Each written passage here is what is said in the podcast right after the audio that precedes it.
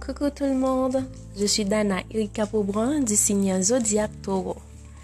Je vous apporte votre horoscope de la semaine du lundi 30 août à dimanche 5 septembre 2021 pour avoir un aperçu de son déroulement. Taureau, 20 avril à 20 mai. Détendez-vous. Vous aurez une vue exagérément pessimiste des choses et tendrez à voir des problèmes là où il n'y en a pas. Pratiquez le yoga pour retrouver un état d'esprit plus serein. Risque d'insomnie Avant de vous coucher, buvez une tisane chaude de verveine, de camomille ou de tilleul. Des discussions, des désaccords sur certaines questions de fond risquent de perturber votre vie de famille.